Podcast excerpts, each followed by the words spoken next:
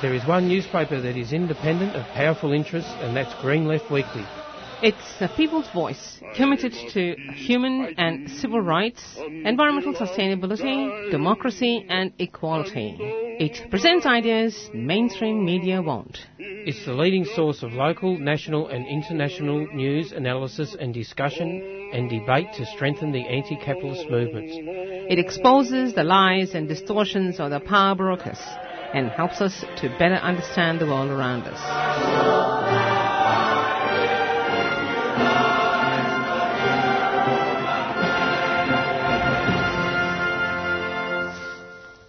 And uh, good morning, listeners. It is 7 o'clock.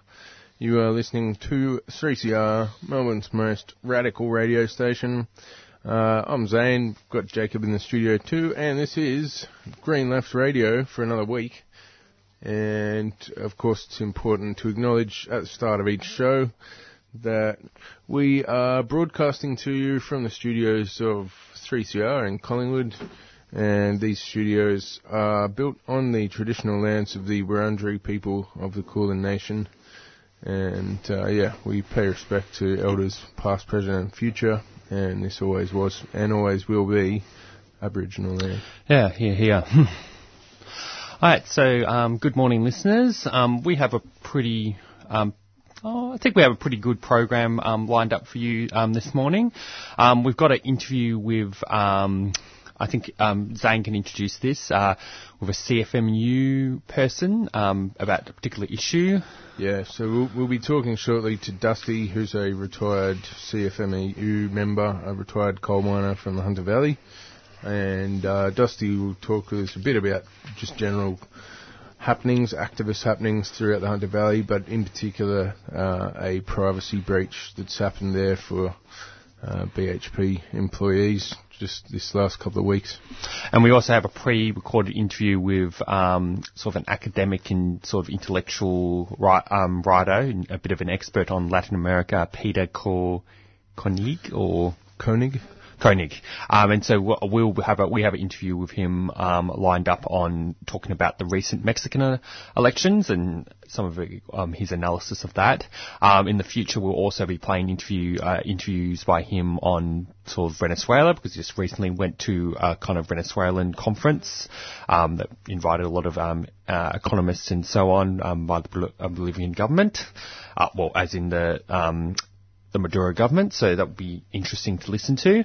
Um, I guess maybe in terms of um, some headline news to talk about, because um, Green Left Weekly is in its was in its two week issue, so we don't have that much to share from Green Left Weekly this week. Um, but I guess some of the things that have been dominating the headlines lately is, I mean, the first thing I actually want to talk about actually is um, tonight there is going to be a counter protest against um, two kind of far right internet celebrities. Um, their name is Stefan Stefan Molyneux, um, and the other one is Lauren Southern. And um, what I think is so the counter protest is going to be at 5:30, organised by Campaign Against Racism, and Fascism, and people. We still don't know the venue at this point, um, and we're planning to kind of all gather at at the Federation Square at 5:30. Um, and then we'll all be going together to wherever the venue is. Um, but some broader, something broader, um, a sort of thing I want to talk about in relation to their kind of appearance is what's quite evident to me is that um, a lot of far right figures are actually seeing Australia as like the home, their kind of natural home that they must do a speaking tour of, um, which I think is a bit, quite frankly, a bit disturbing, um, despite the fact that the far right hasn't really gained as much ground in Australia as it has in Europe or even parts of the United States. Um, what's particularly significant is whenever these far right um, figures always make a tour of Australia, um, they always seem to get a lot of mainstream attention. Um, for example, the media, for example, won't stop talking about how, you know, controversial of a figure Lauren Southern is. Um, to give a bit of a background on Lauren Southern, she's, to describe her, she's sort of like, um, she positions herself because she's a, a, woman, she's a 23 year old sort of young um, woman um, who basically has some of the most repugnant sort of far right views you have. I mean, she's anti feminist, um, she's anti Islam, um, she basically supports um, some of the w- one thing she particularly supports is that she thinks that, um, you know, those rescue boats that rescue refugees should actually be letting them drown at sea. That's sort of an example of how extreme her views is. And were you telling me she's part of a group which goes and actually targets those rescue boats? Yes, basically. Is this in the Mediterranean? Yep. Yeah.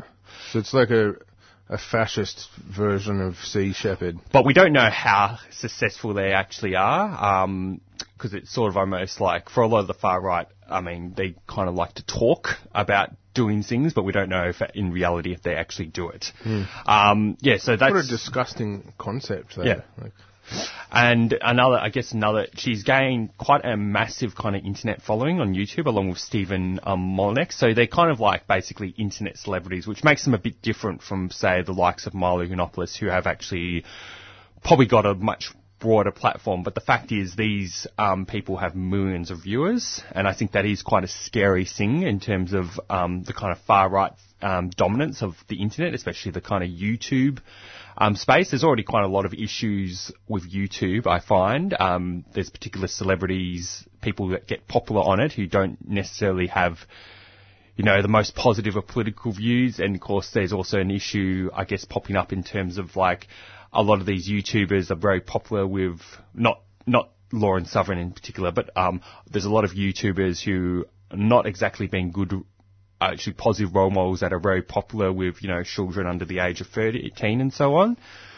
And there is this sort of, they kind of reflect, Lauren Southern and Stephen Mollis kind of reflect this kind of dominant current of far right um, that is has mostly built its base through the internet.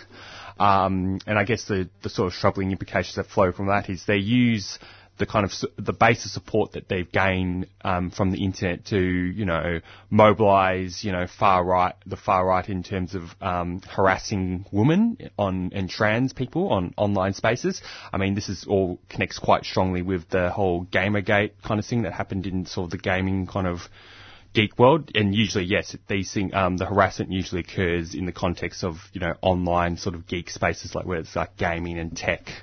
Um, and yeah, that's something I think quite troubling, um, that the, about, about the politics of that, what these people resent. So, yeah, and um, so Lauren, Southern is actually in the country right now, and she was actually spending a bit of time. She posted a video on YouTube, basically interviewing people on YouTube, um, interviewing people in Melbourne, going around the streets of Melbourne, um, sort of positioning herself because no one knows who Lauren Southern, what she actually looks like, and how she looks is actually a bit. well, the only reason I know that she even exists is from CARF organising this counter protest. Yeah, yeah. So she went up to people asking, "Oh yes, should we should we kill Lauren Southern because she's a fascist?" Sort of. I think the aim of this video was to sort of basically point out that the, the far left or the left is so violent that they want to kill fascists or. I'm not sure what that, the message she was trying to get that there, but what she found was most of the people were like, oh, when when they described what she is actually like and what she's advocating for, they're like, well, yeah, she doesn't. I, I'm not sure if I'm for killing her, but I don't think she's a very good person. and she only literally found two people who would have been supportive of her political views out of the kind of 40 to 50 um, that she that she interviewed. So she she tried to do a Sacha Baron Cohen and like I don't know set people up to make controversial comments, and she only succeeded in trolling herself. Yeah, that's basically the, um, the gist of the video. So, but um, as I said, I think going back to the point of what I do think it's actually very troubling that she gets such a ma- ma- massive mainstream attention. So remember the like, you know, we, you know, the Socialist Alternative and other groups organise Marxism conferences every year. Do we get this? Um, and they always bring you know, quite notable far left figures. Do those far left figures get the same media attention that someone like Lauren Southern and Stephen Molyneux or Milo Yiannopoulos gets? Mm, funny Absolutely no. Even if they're so-called controversial um, figures. controversial left wing figures. yes. Yeah. Um, doesn't matter how controversial you are if you're a lefty. You well, if you're well, if well, if you're controversial, I mean, in the case of um, I forgot his name, um, the Palestinian activist Basim, I forgot, forgot his last name, uh, Basim Tamimi, um, he was denied a visa, and he was considered a bit of a controversial in, the, in sort of amongst the mainstream media because of his, you know, staunch opposition to Israeli apartheid state. Um, and yeah, he was basically just denied a visa so it's sort of like you get to see how the, how um, there's a bit of a contrast and how the state treats completely repugnant finger, figures like Lauren Southern versus you know genuine kind of left wing figures who have to actually fight um, to get a platform. And I guess that's what makes the sort of counter mobilisation against this reform because we need you know we can't actually rely on the state. Um, you know, because the state is always just getting a free pass to these far right groups, we actually have to call on our kind of collective power and organise amongst ourselves to, you know, sh- demonstrate our opposition to these ideas. Hmm. Yeah, no, it's good to see that demo happening. It's um, good work from um, CARF once again, the campaign against racism and fascism. Yeah. All right. Um, I guess another um, another thing that links into this quite strongly is um, many listeners have probably seen the kind of recent kind of coverage of you know this so-called African gang crisis. And um, what I was quite um, Malcolm Turnbull's basically being um, pushing the line of you know that Melbourne has an African gang problem, and the Liberals in particular have been handing out really outright kind of racist kind of material. That you know the material basically describes that we need to stop people, well, stop gangs hunting in packs, um, and that you know Matthew Guy and whatever the Liberal MP will promise to be tough on crime um, whatever that means, and then they you have a sort of shadowed um, background of so-called gangs, and of course there is a clearly there's a racial implication that these gangs are African in appearance. Um, and, and the Channel 7 and the other mainstream media have been just pushing this line even further, which is, you know, has the effect of demonising, um, the African community, increasing rates of violence and making them, you know, making them not feel welcome in their own country, which I just think is, you know, frankly unacceptable. And so, um, a number of the African, um, people from the African community have actually called for a protest against Channel 7's racist coverage of um, of their community, um, and that's going to be at 2 p.m. Saturday, the 28th of July. Um, at 2 p.m. outside Channel 7 News Studio um, in the Docklands. Um, so I think that's a, there'll be a particularly uh, very important protest to go to, um, especially since it's very clear to me that in this coming state election, this whole kind of racist sort of scapegoating of migrants um, is going to be a big feature of this election because the Liberals are going to basically go on the attack that Labor has been too soft on crime, and then Labor responds by, "Oh yeah, well, well we're getting. Oh, okay, we have been a bit soft on crime. Well, we'll, we'll, we'll fix that. Like, we'll get help, like par- paramilitary weapons in the hands of the cops and more cash, more resources. Yeah, yes. Like, they totally just bend over and like, kowtow to the to this scare campaign. Yeah, and I think um, one fe- the federal MP Adam Bandt actually made a very strong statement, and it's, report- it's being reported in the Australian. Um, but um, Adam Bandt basically said that said that you know Malcolm Turnbull and Peter Dutton, who have been two of the kind of worst Liberal politicians in terms of outside, you know, the Matthew Guy and so on, uh, in pushing um, this sort of racist sort of scapegoating. And they, he made a very kind of strong, clear statement that you know they're not welcome in Melbourne, which I thought was a very um, sort of powerful kind of demonstration, um, sort of a powerful kind of statement to make in light of the context of all this sort of racist scapegoating coming from those ma- from those major politicians. I think it's really desperate from the Liberals. They're, they're so devoid of any real political platform, of any real actual issue to go forward on, that they dredge up this just disgusting racism, which is so basis. Like it's it's just so devoid of any sort of of any kind of factual basis. It's hmm. so easy to, to look at the statistics and prove this wrong, and to look at the double standards of when some white people, I don't know, go and get drunk and break some stuff.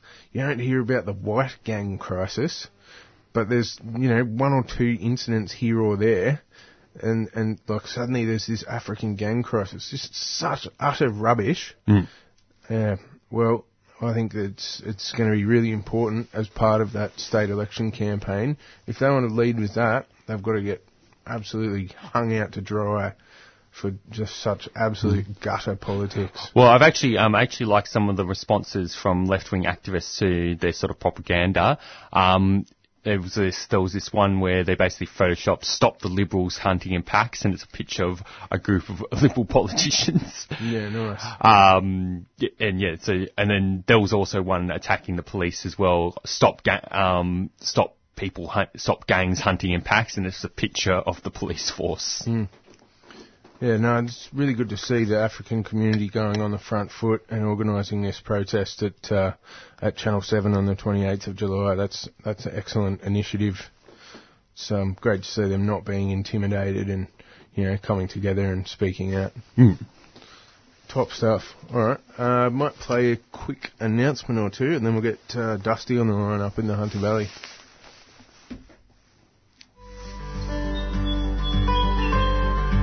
2018 marks 20 years since senior traditional owner Yvonne Margarula invited supporters to come to Mirarr Country within Kakadu National Park to blockade the proposed Jabiluka uranium mine. Thousands answered the call.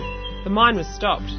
To commemorate this extraordinary anniversary, Gundjeihmi Aboriginal Corporation and the Australian Conservation Foundation have produced a gorgeous commemorative calendar. Standing strong, Jabiluka 20 years is a piece of history you don't want to miss. Order your copy today at mirarr.net. That's M-I-R-A-R-R dot net. A 3CR supporter.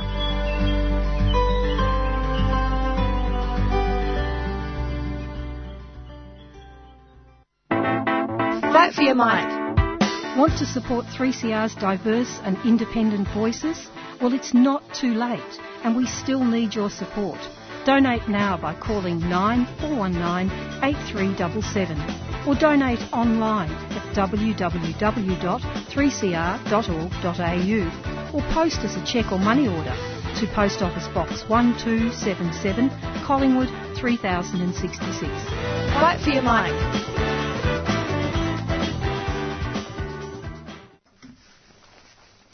Alrighty, welcome back. You're on 3CR. Uh, this is Green Left Radio. And on the phone this morning, uh, we've got uh, Tom Mohammed, uh, also known as Dusty to his friends. Um, Dusty is a retired uh, coal miner and former CFMEU member. And uh, yeah, he's going to talk to us about some stuff that's going on up in the Hunter Valley. Welcome, Dusty.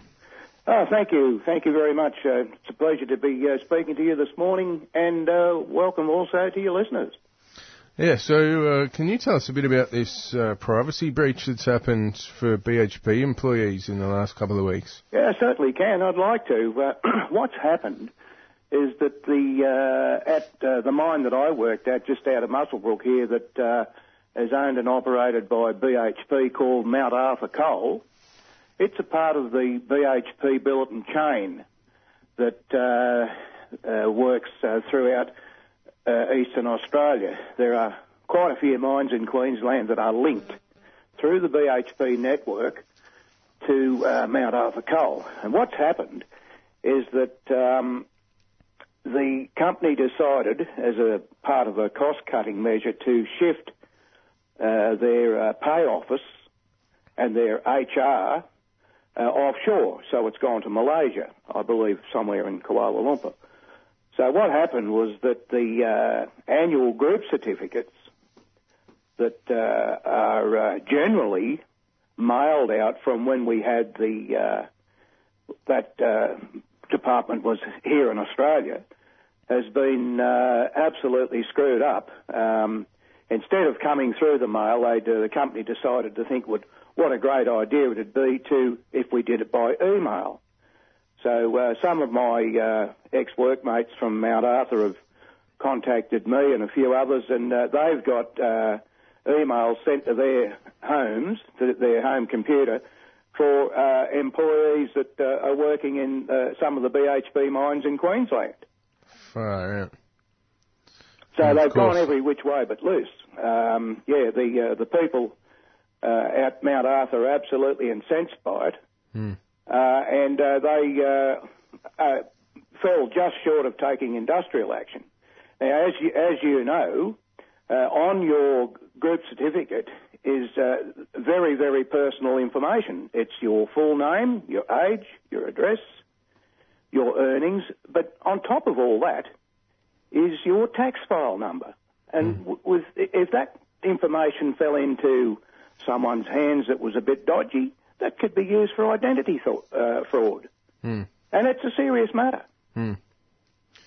And what's been the response of the company um, when people have, uh, I guess, considered speaking out about this uh, privacy issue? Well, uh, what's happened is that uh, there are four crews, A, B, C, and D, that are working currently at Mount Arthur. Uh, they they're working uh, rotating shifts, so as each shift comes and goes, the uh, the management gets together the employees in, in like little groups of 15 or 20 in whatever department they work in, and have told them in no uncertain terms that if you like to go on uh, social websites and uh, blab about what's going on, there is a very good chance that you'll be dismissed. And that's, to me, that's just heavy-handed and anti-worker. These people, these people have had their most sensitive inf- information fall in, in God knows whose hands. What's to stop, say, for example, if I got someone's email, they say, oh, look, look what I've got here. Uh, and uh, if, I, w- if I was a dodgy person, God knows what I could do with it. It's not right. Yeah, I'm, not an expert in industrial law, but I'm pretty sure that that's illegal. Just claiming that you're going to sack someone for for factually reporting a privacy breach that's occurred. Uh, I agree. Uh, I know for a fact that uh, a lot of the big uh, major corporations, particularly mining companies, have people sitting down going through their employees' Facebook accounts, trolling through them, just seeing what people are saying. Now, I know for a fact, I know for a fact that when I was working at MAC or Mount Arthur Coal, um, people were actually dismissed for uh, statements that they put on there uh, about their work or about other people that work in the industry out at the mine. Yeah, right. Very heavy-handed. And this is like this kind of threat that making any sort of complaints uh, on social media. That's not without. That's not the first time that this has happened. Yeah. Oh no, So there's been similar kind of warnings given before. yes, yeah, you go uh, straight on to a level three, and if the uh, the mine manager or whoever uh, your department manager's in a bad mood, that can go to a dismissal in an instant. And what are some of the other things that might be reported on social media that the company wouldn't uh, wouldn't really enjoy having put out there? Oh, well, the the inner workings of the mine. Uh, yeah, look, they're very, very, very secretive about what they do. They don't like anyone knowing what's going on in the in the pit. Mm. I know from from working with some activists up in the Hunter Valley over the years, one of the one of the key public health issues, apart from all the dust from the mines, is when there's blasting and it doesn't quite um, get set off right, No, and you get these orange, uh, is it ammonium nitrate and diesel? Like that's their six percent fuel oil. yeah, right. And the, the reason that you get that orange fume is that when um, when water or, or condensation gets down in and dilutes the blasting material down in the hole, Mm. and you don't get a, a, a full burn, and that is uh, that's very very toxic toxic fume. I, I, on a couple of occasions. Um, uh, blasting here in the Hunter Valley has resulted in uh, this toxic mushroom cloud, and uh, it blows. It, well, it, the Mount Mount Arthur Coal let a beauty off a couple of years ago, and it went uh, right across the industrial area, which is adjacent to the mine, and there were quite a few people uh, taken up to the hospital for uh, treatment. Mm. Oh, disgraceful. Yeah, because ammonium nitrate, it's half burnt. What does that even form? What what is it? What what gases are formed from that? NOx. Ah, Not- right. Yeah. It's not no, not nice stuff at all. Um, nausea, dizziness. Yeah, it's uh, it's bad stuff, and I think if you got enough into into you that it'd be it could possibly be fatal. Uh, and what's the general situation more broadly across the Hunter Valley? Because I haven't been back for a while. What's what's happening campaign wise? Um, and yeah, at the at the coalface of of activism against King Coal, as it were. Yeah, yeah. Well, we had uh, a series of picket lines here uh, six or eight months ago against a, a, another grubby miner, a multinational called Glencore. Mm. They uh, the, all their enterprise agreements for some of the well their operations up here in the Hunter. There's the Mangoola, Liddell, uh, and uh, uh, and the washery. They all come to uh, up for renewal all at once. So what was happening was that good old Glencore uh, weren't absolutely they weren't uh, negotiating in good faith Hmm. and uh, wouldn't come to the table. So um, the CFMEU, the Mining and Energy Division up here, and uh, they're they're going okay. Uh, they uh, pulled a series of uh, picket lines Mm. at the uh, workplaces. Uh, I went along and uh, lent a hand, uh, G'd the people up, got them ready to uh, to go in and uh, tell the boss what they thought. And uh, yeah, it's, so that's been happening. Uh, there was another uh, incident uh, here a while back where there was a stoppage over at uh, a very very ugly mine that's being built directly across the river from my place called Mount Pleasant. Uh, that's not very pleasant at all for me because the amount of dust that's been blowing out of there just recently has been incredible. But uh, Downer were over there and they had uh, a stoppage for a couple of days because they weren't weren't paying their people right, and also uh, they had uh, unqualified people doing um, doing skilled work there that shouldn't have been there. It's just a cost cost cutting measure that uh, these grubby companies do. Hmm. And just recently, the uh, the proposed fourth coal loader for Newcastle, which had subsequently then been put on the back burner Mm.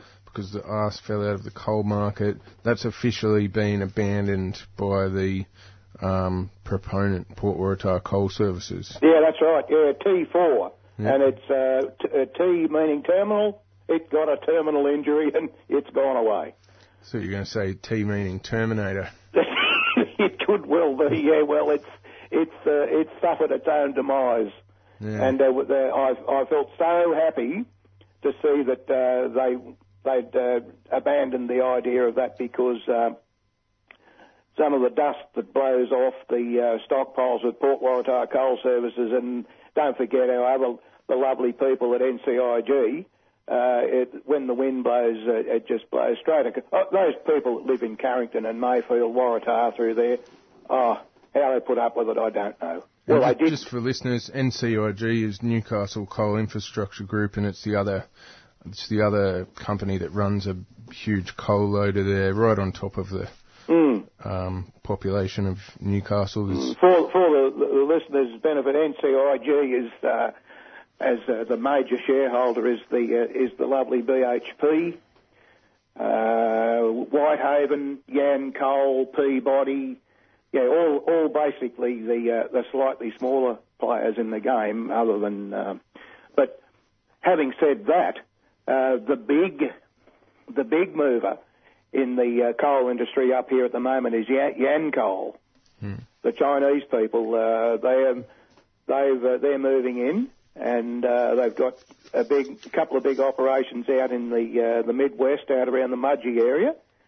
and uh, they've got their eye on. I am led to believe from pretty well informed source that they are looking at taking Mount Arthur coal, and some of the people that are uh, working out there that I see on a regular basis, they can't see, uh, can't wait for the day that happens. They, they'd rather put up with the uh, well, they they they have they're not not at all concerned about the takeover, possible takeover by Yancoal, because they've had a guts full of BHP and their practices, anti-worker, anti-union. Hmm. They're just they're just no good, and the sooner they pack up and leave, the better. hmm. They got um, they bought their way into what they thought they were going to go in and mine the uh, the Liverpool Plains up on their Caroona deposit. That's for the listeners' benefit. Is uh, Liverpool Plains is an absolutely picturesque part of uh, the Upper Hunter uh, of New South Wales. uh, black soil, two cereal crops a year, an absolute abundance of first first rate underground water that they uh, irrigate their crops with. And BHP wanted to come along and go in underneath the Liverpool plains and mine the seams of coal, uh, cut through the aquifers, and uh, cause. Uh, well, they claimed that it wasn't going to uh, cause any subsidence, but anyone that knows anything about coal mining and un- particularly uh, coal extraction via longwall, mate, it just absolutely ruins the place. I saw it in Queensland and I've seen it down, down here as well too. But what happened? Uh, they got burnt off and away they went, and then along come the lovely people from China again, Shenhua. They also want to establish a, a, a huge open cut mining area that um, encompasses a known koala habitat. So their idea is to uh, they're going to go out into the bush, uh, catch all the koalas and uh, relocate them. Well, that doesn't work. Yeah, so that, that would wreck the aquifer as well, wouldn't it? Oh, that, that well, actually, door. actually, uh, what uh, where they want to start their open cut mining is in where in the recharge area Hmm. for the underground aquifer. aquifer. So once they cut through them, is that the underground water uh, supply is cut off. Hmm. So the the farmers are pumping away, and next thing you know, no water. Hmm. And that's uh, Shenhua, a lovely company from China. Yeah. They bought up 43 farms in the Gunnedah Basin, and uh, they're ready to rock and roll. But uh, so far, no, nothing. And so the Caroona, the one from BHP, that was officially. Um, Yeah, she's dead in the water.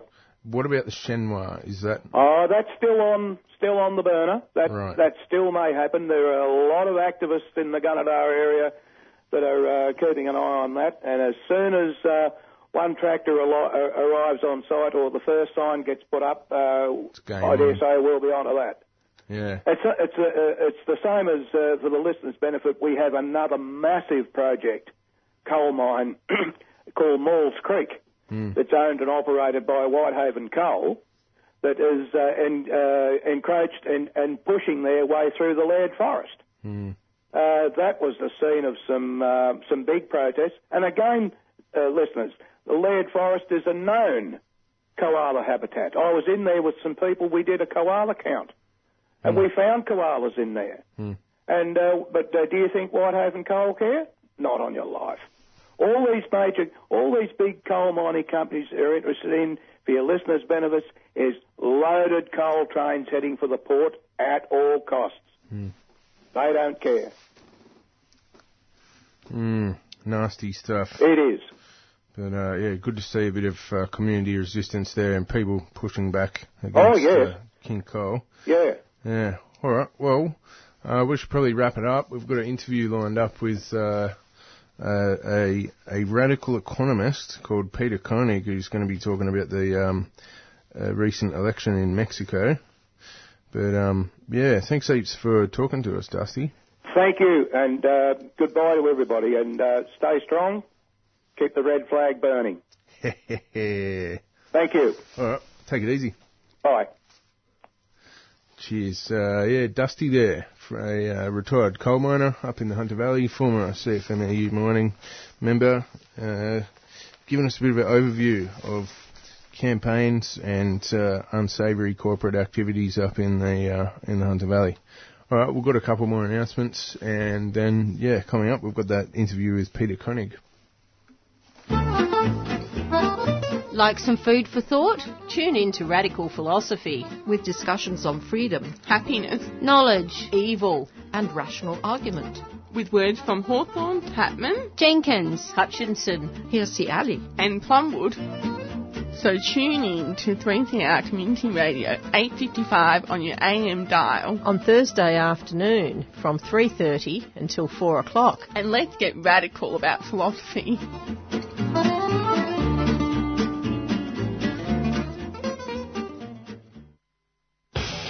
You are listening to Green Left Radio on the Friday morning breakfast show, broadcast live on 3CR Radio 855 AM digital and streaming live on 3cr.org.au. Green Left Radio is brought to you by the Green Left Weekly newspaper, providing a weekly source of alternative information which aims to inspire action to put people and the environment before profit. Subscribe to Green Left Weekly by visiting the website at greenleft.org.au or call 1800 634 206. For new subscribers, it's only $10 for the first seven issues. Yarra City Council presents the 6th annual Leaps and Bounds Music Festival 2018, celebrating live music in Yarra, featuring the likes of Blake Scott in Go Gaga at the Gasometer, Penny Archanger at the Yarra Hotel, Queering the Pitch with Mama Alto at Hares and Hyenas, a hip hop music showcase Girls to the Front at the Laundry, and much, much more. 10 days in July with over 30 events at venues across the city of Yarra. For more information and tickets, go to leapsandboundsmusicfestival.com. The Sounds of Winter, a 3CR supporter.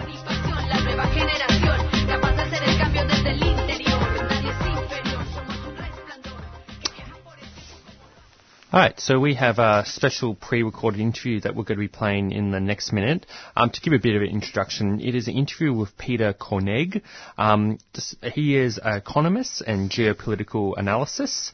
Um, and it's, you know, he, he regularly lectures at universities in the US, Europe and South America. And he also writes quite regularly for a number of progressive uh, and left-wing um, publications such as Global Research, Sputnik, Press TV, The 21st Century, Telesur, and the, the Vineyard of the Saker blog and other internet sites. Um, he is the author of a number of books, including Implosion, Economic Thriller About War, Environmental Destruction and Corporate Greed, and of course, um, he is also the co-author of The World Order and Evolution, Essays for the Resistance. Um, so this interview will be, he will be talking to him about the Mexican election results, um, and following um, in future programs we'll be, we've also done some intensive uh, interviews with him about politics in Venezuela, among other things. Thank you very much for being available to 3CR for this interview, Peter. Um, and we'll highly appreciate your commentary on um, what's happened in Mexico since the elections and what may happen. All right, uh, with, with, the elections of um, AMLO, the Andre Manuel Lopez um, Obrador, known as AMLO. Um, what do you see um, as major changes now that he's been elected? Or possible, maybe? Yes, this is a, this is also a very good uh, uh, question. He, he, has been, I think, uh, the first left-wing president, if you can call him left-wing, left-wing president for the last, yes. I think, three decades mm. in in Mexico. So uh, Mexico was uh, uh, totally under the control of of the right. Yes. And that right was always helped to be reelected and through through the the, the U.S. U.S. system. So you know, the U.S. influences basically uh, all elections throughout the world. There's not one country that is spared. And now especially that we know that we know how uh, Cambridge Analytica has worked even in the US to bring uh, Trump to power. Uh, we, we, we know that, that that's apparently possible everywhere. So first, my question to myself is, and to, and, and to, and to the world, which is surprised that he could win, AMLO could win with such a an enormous landslide. I mean, he won with 53% right, majority. Yes. Mm. But that's not really the landslide. The landslide is that he had a margin of, of more than 30% to the next candidate. That's, that's right. The landslide. Yes. uh, and, that was and, amazing. And that, and that, that is amazing. And so, uh, my, uh, frankly, my, my first question is, I, I wonder how was that possible with the U.S. controlling all elections around the world? Uh, and, and as I said before, they have uh, Cambridge Analytica, even though they say they have turned off now, but uh, I mean, they have apparently, according to a whistleblower from Cambridge Analytica, they had uh, influenced within the last uh, three, four or so years, 200 elections around the world, mm. they say. And, uh, and among them, most of the countries in Latin America, uh, there is, uh, was mentioned, was mentioned actually by this guy, by this whistleblower. Uh, Argentina, Chile, Ecuador, Brazil, and um, I, I don't know what uh, what they, of course Uruguay and Paraguay where they had these internal coups. All of these were were influenced by uh, by Cambridge Analytica. But what I was most interested in is how did they did they and how did they affect Europe? And they mentioned among them was Germany, France, Holland, Denmark, Italy, you know, you name it. All of these countries that you think they have free elections, uh, they were all influenced by this uh, by this uh, Cambridge Analytica, which is a parasite of the social media, and uses the social media to do so. So, given that, I, I wonder what's behind. Is there a special agenda behind uh, the election of uh, of Lopez Obrador that he could be with such a landslide elected? In in uh, in, in Mexico? That was my first question. Now you ask for the, for his agenda, and it's, it's not very clear yet. But of course, what he said already, he doesn't want to have a, a, a confrontational set of policies against the United States. He wants to sort of work with the United States and he wants, especially he wants to be an equal partner in negotiating, renegotiating NAFTA. You know, Trump says NAFTA has been very bad for the United States. Of course. But, Everything is bad for the United States as far as he's concerned.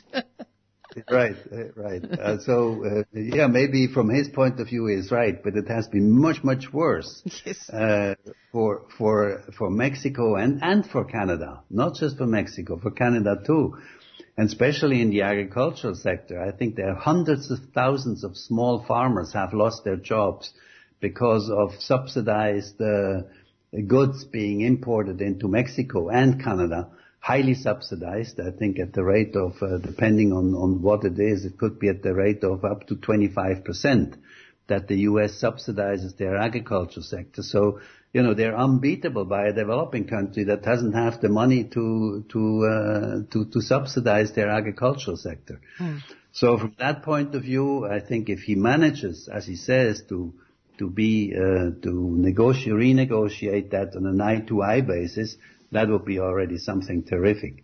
Then the other thing he he said on a in a, I think in a in a recent uh, TV broadcast, he said he will he will put emphasis in his in his social policies on on um, the, the, the neglected Mexicans, the brown Mexicans, the brown-skinned Mexicans. Mm. Uh, while he respects everybody, he says they have been really neglected, which is true, and uh, he wants them to be to, be, to become self-sufficient or self uh, uh, conscious again, so that they can not only uh, live happier lives but also contribute more to the local economy.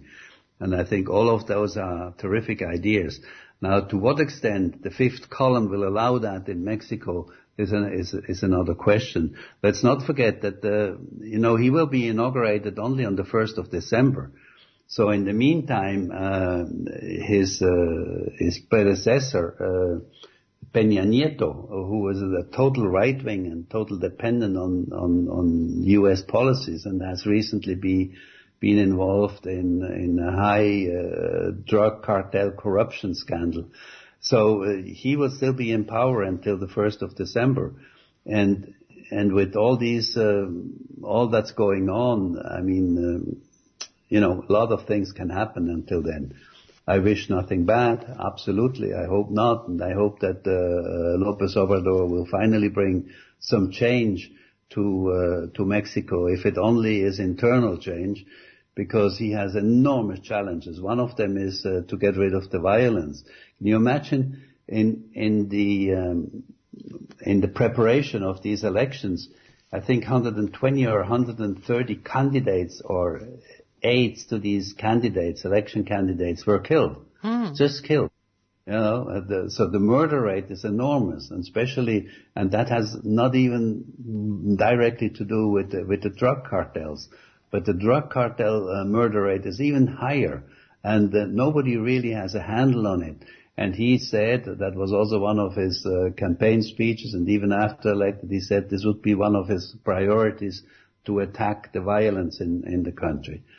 so also good luck. It's uh, not easy. It's an enormous challenge because uh, where money is involved, uh, the, the, the, the, domineering forces have every means to uh, to, to to to stay in power.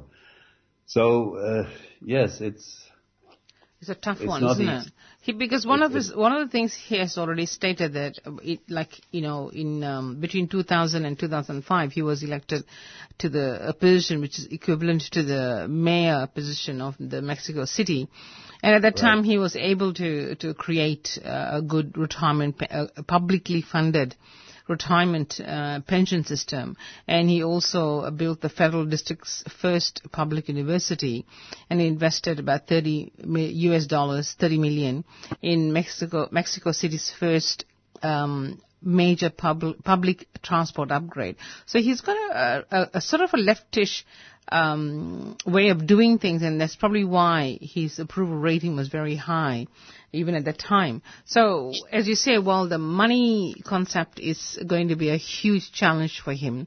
Um, the people will be behind him from what the, the polls sh- have shown with these elections.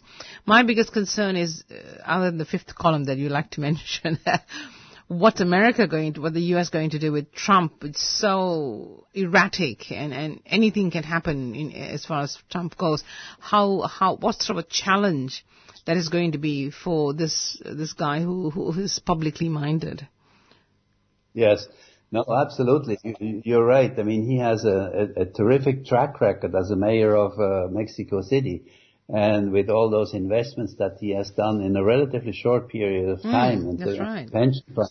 I, and I also, if I uh, remember correctly, he has said that he wants to to expand the pension, the Mexico City pension fund model uh, countrywide. That's right. Which is which yep. is of course an enormous cost to the country. Yeah. Uh, but uh, but if he if he can avoid borrowing money from abroad to do that, hmm. and uh, why wouldn't he?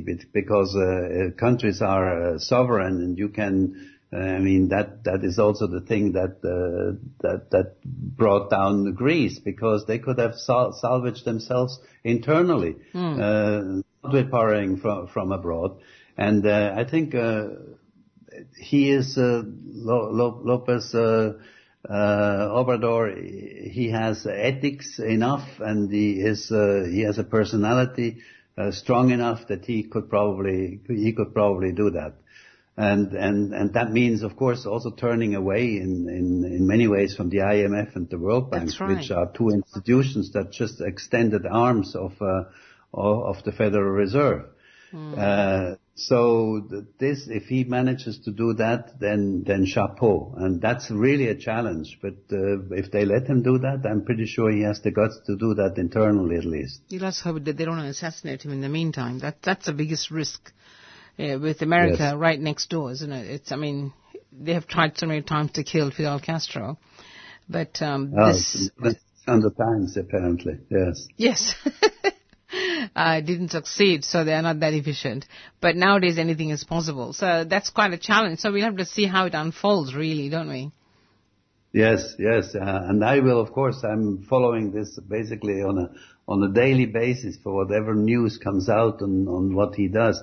But you know, the, the hindrance is that there is uh, almost a six months uh, overlay uh, between uh, Peña Nieto, uh, who was still president until the 1st of December, and the, the, the president-elect. Ah. Uh, and, and during this time, I think there's a time of negotiation, there's a time of, of perhaps working together to the extent that Peña Nieto, Nieto allows it.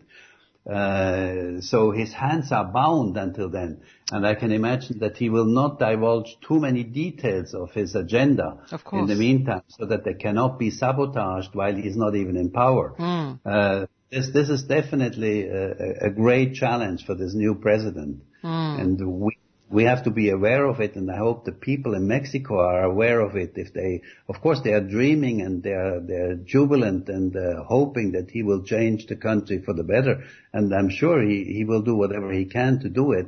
But right now, his hands are bound. He is not president.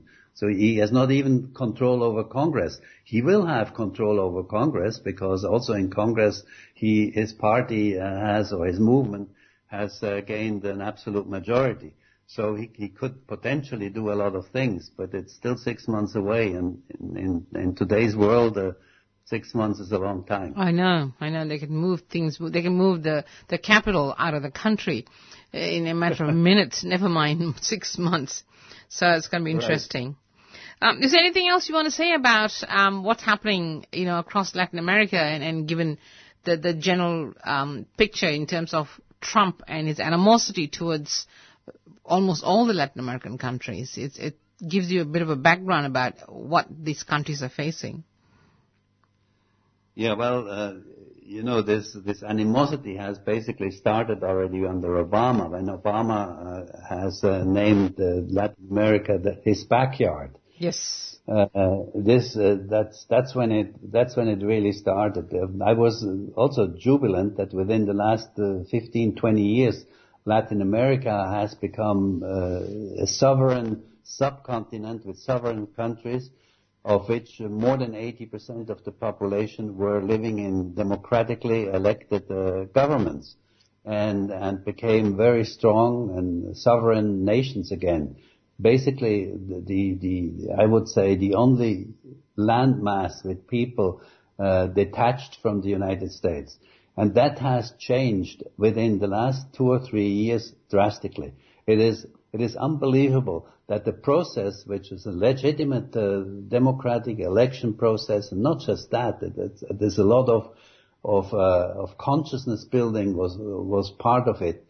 Uh, that has taken place within 15 or 20 years that liberated a, a whole subcontinent. I mean, uh, 500 million people uh, from the fangs of the North that within three years, you know, it was possible to turn basically everything around, you know, mm. with uh, with macro uh, in uh, yeah. Macri in in um, in Argentina, mm. uh, then Chile, the Brazil coup, uh, you know, it it is just unbelievable what what the U.S. was able to do within such a short period of time, and that's frightening that's frightening, especially under Trump, which of course is a even more frightening. A, a, per, a, personality that can uh, absolutely not be trusted. Not that he, I mean, he is a crazy person, but he is not alone, and, and yes. we know that he is being manipulated by the dark forces or what they call the deep state. Uh, so he he is absolutely the right person for for for the deep state uh, at this point. And what he will be able to do with Latin America is, is, is a mystery. I do hope, though, that, uh, that, that countries like Venezuela and the other one left uh, is, is Bolivia, that they will stand up and at least defend themselves and still send a message out to the rest of Latin America. Mm. And what's going on in Nicaragua is exactly the same. I mean, this is all outside interference yes. uh, in, in Nicaragua. You think you, that's you why that's why uh, uh, Daniel Ortega is doing what he's doing? Is he's being manipulated as well? Yes, of course. Yes, he is. Uh, he is. Uh, this push. Uh, they used a, a, small incident, uh, an unhappiness of the people, a, a minor unhappiness of of the population, to to create to create a storm and to create a movement which is entirely funded and, and, and trained and uh, financed and armed even uh, from the outside. And, and so I don't know whether they will succeed of, uh, of getting rid of Ortega. Uh, uh, and that would be that would be terrible. I mean, there would be another country going down the drain. Mm. and and I mean, Honduras was is already now. It's Honduras is such a chaotic mess. It's a it's the murder place of Central America. It's uh, it's so insecure, and all of that was uh, was created by by outside. So if the U.S. was able would be able to create uh, what uh, Maduro calls the balkanization uh, of uh, of Latin America, hmm. I hope not. I surely hope not. I hope not, because that would be permanent chaos. Yes. Well, let's but, um, end um, on that very positive note, perhaps. Been a very interesting revelation even to me. I, I, I read a lot of, about these areas, but what you have, um, you know, revealed is, is amazing. Um, the the details that you have covered are wonderful. Um, so I, I can't thank you enough for being available for such a long time to be able to share your experiences and views with us, and, the, and, and our listeners will, will definitely enjoy it. Okay, I hope so. and thank you very much for having me. Thank It you. was a Maybe I'll catch up with you in six months' time or something. Bye, Peter. Thank you. Bye-bye. Bye. Alita. All right, and that is Green Left Radio's Lali Chelia speaking with Peter Koenig, uh, economist and geopolitical analyst, uh, about the election of uh, AMLO in uh, in Mexico and of what that means going forward and the, the challenges and the opportunities. Uh, okay, so I've just got a statement that I was keen to read out before we get on to the uh, activist calendar and this is a uh, statement. Uh, Djab Wurrung Heritage Protection Embassy appeal to unions for support. Protect our landscape, defend our trees. So, if there's any unionists out there today, maybe you're heading to work or you've got your Friday off or whatever, uh, please do listen into this because, uh, yeah, our, our comrades out there at, uh, out in Ballarat are, are really needing some help to protect their cultural heritage. So works are set to begin on the Western Highway duplication project between Beaufort and Ararat in Western Victoria. The current planned route of the highway upgrade threatens to destroy a significant number of very large old red gum trees, including sacred trees that have been used by the Djab Wurrung for over 50 generations. They sit among a culturally significant landscape that is important for Djab Wurrung people and traditional owners, and important heritage for all Australians. The embassy is protecting uh, is protesting against the planned destruction of significant cultural heritage and the sacred trees that lie along the route of this planned highway upgrade. We have dreaming sites and songlines that traverse through this landscape. Within the geographical region, there are over 750 recorded cultural heritage sites, a third of which are scarred trees. The highway runs across the foot of Mount uh, which means home of the black cockatoo, which contains important stories and sites, including rock paintings. We appeal to the trade union movement to support our ongoing heritage protection action on Djab Wurrung country in Western Victoria to save many sacred and culturally significant sites currently threatened by the Vic Roads development. We are not against the development and upgrade of the highway, however, we want to negotiate a route that is less destructive to our cultural heritage. At a time when the Victorian government has committed to treaty negotiations, we expect a far more respectful and consultative attitude to issues of deep significance for Aboriginal people.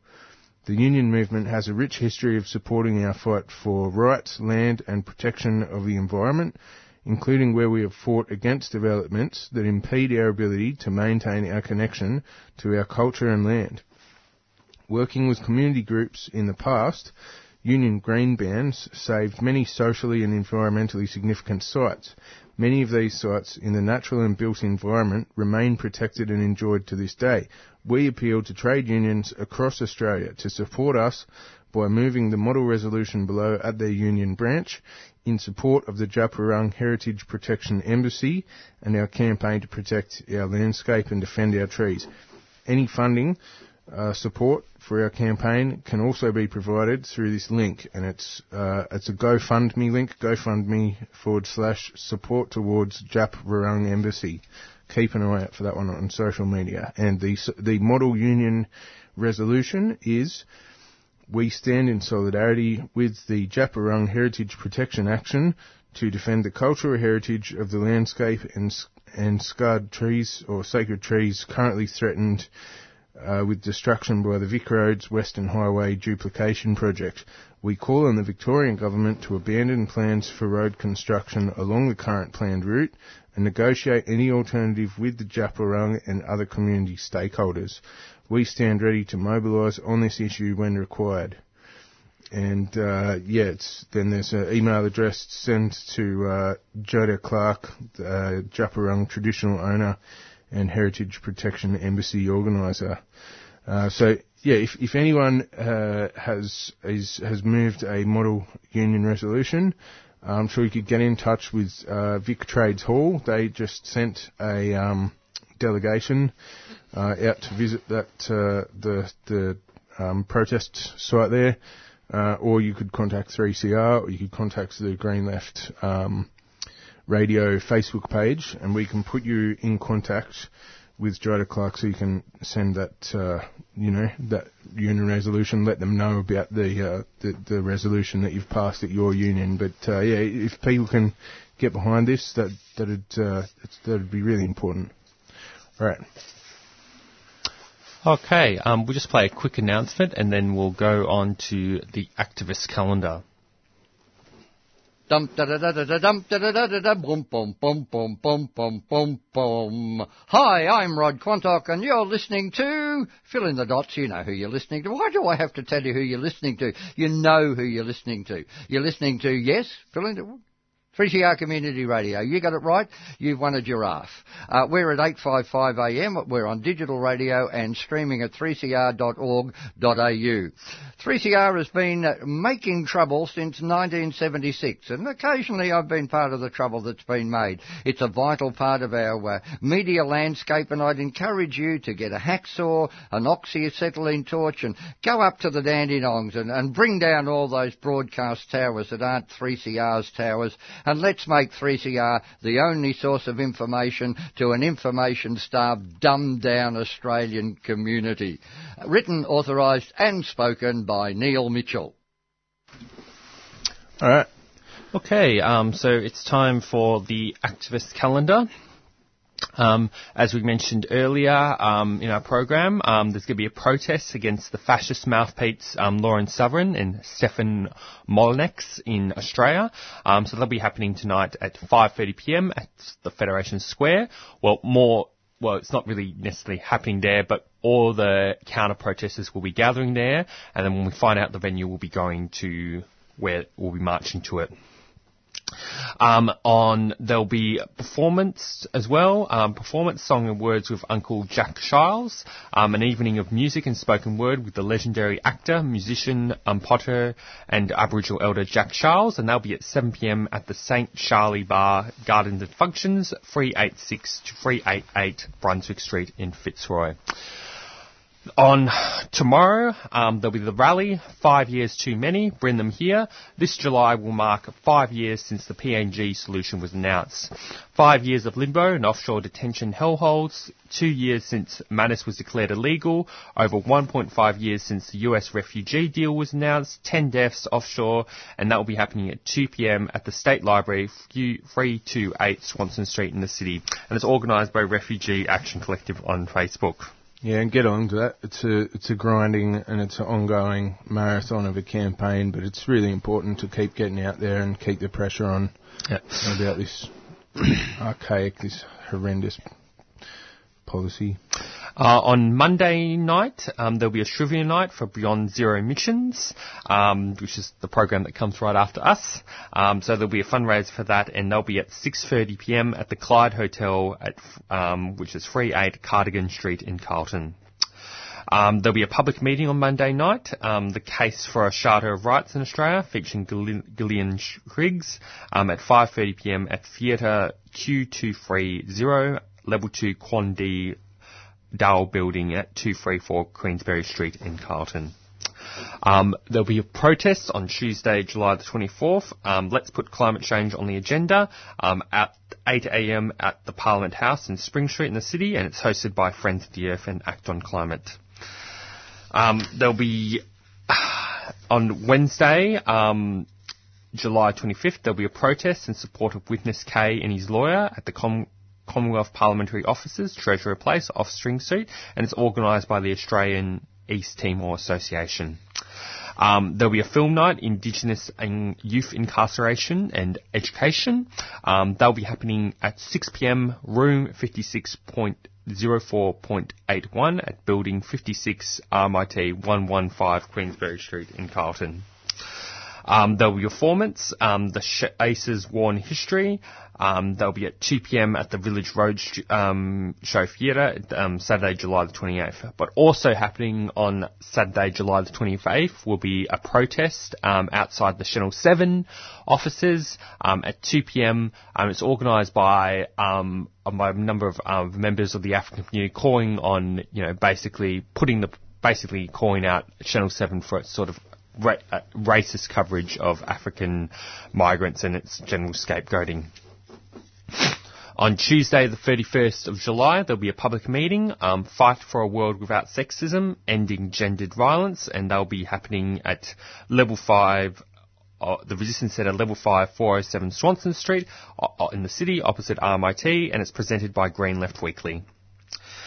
Um, on Saturday, August 4th, there'll be a film screening, Chronicle of the Year of Embers. Um, Algeria's late colonial history is filtered through the eyes of an impoverished farmer who in the late 1930s is forced to leave his drought-stricken land.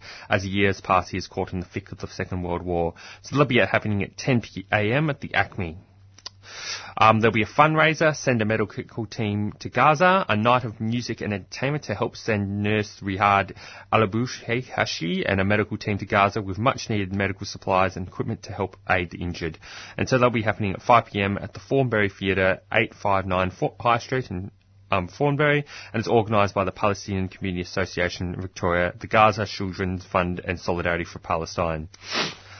Um, on Monday, uh, August 6th, there'll be a public meeting banning nuclear weapons. Um, Australia must act, making Hiroshima Day last year the marking Hiroshima Day last year. The UN adopted the treaty on the prohibi- prohibition of nuclear weapons, but Australia did not vote for it and has not signed for it. So that'll be at 7pm for a 7.30 start at the Cardinal Knox Centre, 383 Albert Street. Um, oh, sorry, Wait a minute, sorry. Um, yeah, it's a really good uh, initiative, that one, a really good campaign. And uh, I was actually listening on 3CR. I think if, if a majority of UN member states sign on to the um, to that nuclear weapons ban, it will become international law. So even if Australia is a holdout, um, I think that's how it works. Yeah. Um, now, following up, sorry for that, I misplaced um, the pages. Uh, next event on Wednesday, August the 8th, um, will be a panel discussion, Indigenous Youth Incarceration and Education. Um, so there'll be a panel at 6.30pm at the Arena Project Space, which is 2 Keir Street in Fitzroy, and it's presented by the Melbourne Educators for Social and Environmental Justice and Arena. Um, on Saturday, August 11th, there'll be the Anarchist Book Fair from 10am to 6pm at the Brunswick Town Hall. Um, there'll be on Sunday, August the 12th, um, no, no, skip that one. On Tuesday, August the 14th, um, there'll be a Cornel West is going to be speaking. Um, that'll be happening at 7pm at the Melbourne Town Hall, August the 14th. So just search Cornel West Speaks Polarised, um, Melbourne, and you should be able to find links to book the tickets. Um, and yep, that's pretty much it in terms of uh, announcements. Uh, endless summer there by the Jezebels, bringing you some sunny vibes on a bit of a chilly Melbourne morning. Hmm. All right, so maybe for the next um, 10 to 15 minutes or so of the program, um, we'll bring you some news from the Green Left Weekly in terms of the international section. Um, so I just wanted to start a bit of a discussion um, about sort of the um, what's happening in kind of Palestine right now. Mm. so what's sort of some recent developments to kind of highlight is, um, pro- um, and this is from the one of the latest articles on you know the siege on Gaza, um, is Prime Minister Benjamin Netanyahu um, announced on July the 9th that um, his government would close um, Gaza's sole commercial crossing. what this would have the effect of would be preventing all exports from and imports to the territory, with the exception at Israel's discretion of food and medicine. And of course, Gaza fishermen who already contend with Israeli Navy fire while earning their bread are now confined to sailing six nautical miles out to sea rather than the nine that they were permitted for, by Israel for the season. Um, the state reason for what for why Israel Israelis move is the ongoing rebellion among the two million Palestinians Palestinians, it is effectively imprisoned and partner with Egypt in a densely populated strip of land roughly the size of Chicago. And of course, you know, we all has to be looked in context, you know, Israeli, you know, nuclear power outfitted with the world's most sophisticated fighter jets and weaponry is increasingly frustrated that is, you know, uh, being unable to stop the flaming kites and balloons that have been launched by Palestinians in Gaza. And so, you know, what, what's, um, you know, these low tech kind of balloons and fires costing mere pennies to manufacture have caused Israel, as what they claim, hundreds of fires in southern Israel, burning hundreds of acres of land, incurring millions in damages. Um, and so in sort of and this sort of act of protest, sort of using this sort of material, Palestinians in impoverished and isolated Gaza have managed to disrupt normal life on the other side of the boundary, reminding Israel that it cannot make their lives absolutely miserable and bear no consequence for it. Um, sort of this tactic kind of bear, emerged during the Great March Return protests, now entering their fourth month. Um, the protests are aimed at breaking the blockade imposed by Israel after Hamas won parliamentary elections in the West Bank and Gaza in 2006, and it took full control of the following a, an attempted US-backed punch and aiming at forcing it out of power. And I guess the siege is, uh, to give a bit more background, I mean, the siege is the intensification of Israel's policy of closure on Gaza dating back to the beginning of occupation in 1967. Um, Israel already has full control over and tightly restricts all goods um, that come in and out of Gaza, including materials used to rebuild homes. And, you know, two thirds of re- Gaza's population are refugees, um, and primarily from areas in southern Israel where these fires now range. And of course, Israel still um, returns, um, refuses to allow Palestinian refugees in, to return to their lands on the ground that they um, are not Jews. And of course, you know, there's all that, the, furthermore, you know, Israel's tightening of its chokehold hold on Gaza is a blatant act of collective punishment, uh, a violation of Article 33 of the Fourth Geneva Convention, and now thus a war crime. And of course, um, there's also a, a, bit of a kind of, in addition to what, you know, Israel's doing with the general economic blockade, you also have, we have to examine what they're doing on, you know, on Gaza's agriculture, you know, about according to um, Gaza's agricultural ministry, um, about 2,000 acres of pasture land have been damaged this year alone by herbicides sprayed by the Israeli military. And of course, Israel has been spraying um, Gaza farmland with herbicides since 2014, um, destroying livelihoods and exposing people and the environment to toxins. About 3,500 acres have been damaged by spraying during that time. And um, I guess more updating, of course, the you know agriculture is one of Gaza's most productive sectors, and you know it's ground and it's basically been ground to a halt. And and I think what's important to acknowledge is that you know nearly 150 Palestinians have been killed by Israeli forces during the Great Return of March protests that began on March 30th, and thousands more were injured by live fire, imposing an acute crisis on Gaza's chronically strained healthcare centre. And I think, I mean, just including kind of statement is, you know, Israel has tried every means to stamp out the determination of Palestinians in Gaza to be free, but no matter how novel its cruelty and how powerful its military arsenal is never succeeded. Um, and I think, you know, great harm will be inflicted as Israel escalates its efforts to break Gaza into, into submission. But, you know, how much more suffering the author asks will Israel's international affairs tolerate before taking meaningful action to bring it to an end? Hmm. Right. And, um, now, going into sort of maybe some local news, um, not sure, this is not an article in Green Left Weekly yet, although this um, was something printed in the conversation, um, but probably people have heard about um, the issues associated with um, my health record, um, which is so basically to, if people don't know about it yet, I mean, I'm sure, I think it's sort of dominated the news press, um, but the the government is quite interesting actually in how they do this. But basically, the the federal government is uh, is going to basically make a sort of digital copies of everyone's sort of medical record, um, and they're going to be storing it centrally, um, and as a default provide sort of number of stakeholders and so on with access to it. Um, but the problem is, it's not an opt-in system; it's actually an opt-out system. So unless you opt out by October the 15th, your health record will essentially be stored in some central government database. Permanently. Permanently.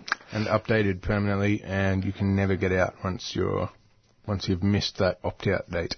Yeah, and um, if you don't opt out during this period, um, till like I think October the 15th, I think it is, if I'm being accurate, um, and later choose to cancel your record, um, you'll actually no longer be able to access the record, but then the government will continue to store it until 30 years after your death, um, and you need to trust that it will not be breached. And I guess um, one particular academic, um, Katharine, um, I think her name is Katharine. Oh, I haven't Katharine Kemp, um, who's like a lecturer facility of law in UNSW, um, she brings up a number of three kind of major con- kind of concerns of this. Um, and the, the second reason is it creates a security risk. Um, we already know that a lot of government systems are quite insecure, um, and you know health data is actually something that is quite highly prized um, by hackers.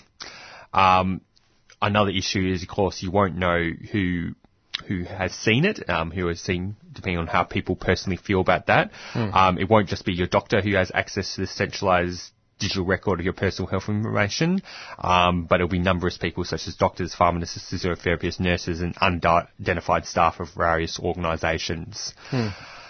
Um, the other issue, I guess, is one of the sort of justifications I think for the government for putting forward for this. I mean, I mean, I think there's probably lots of valid reasons why they're going to but I think it's very problematic that you know it's not an opt-in system. There might be a number of people who might opt in with their full consent, knowing all these kind of risks, but it's a, but because it's an opt-out system, it's it's essentially like the majority of people will be too will like well like myself I'm a bit too apathetic to really care to go through the effort of opting out. um, I think I'm in the same boat.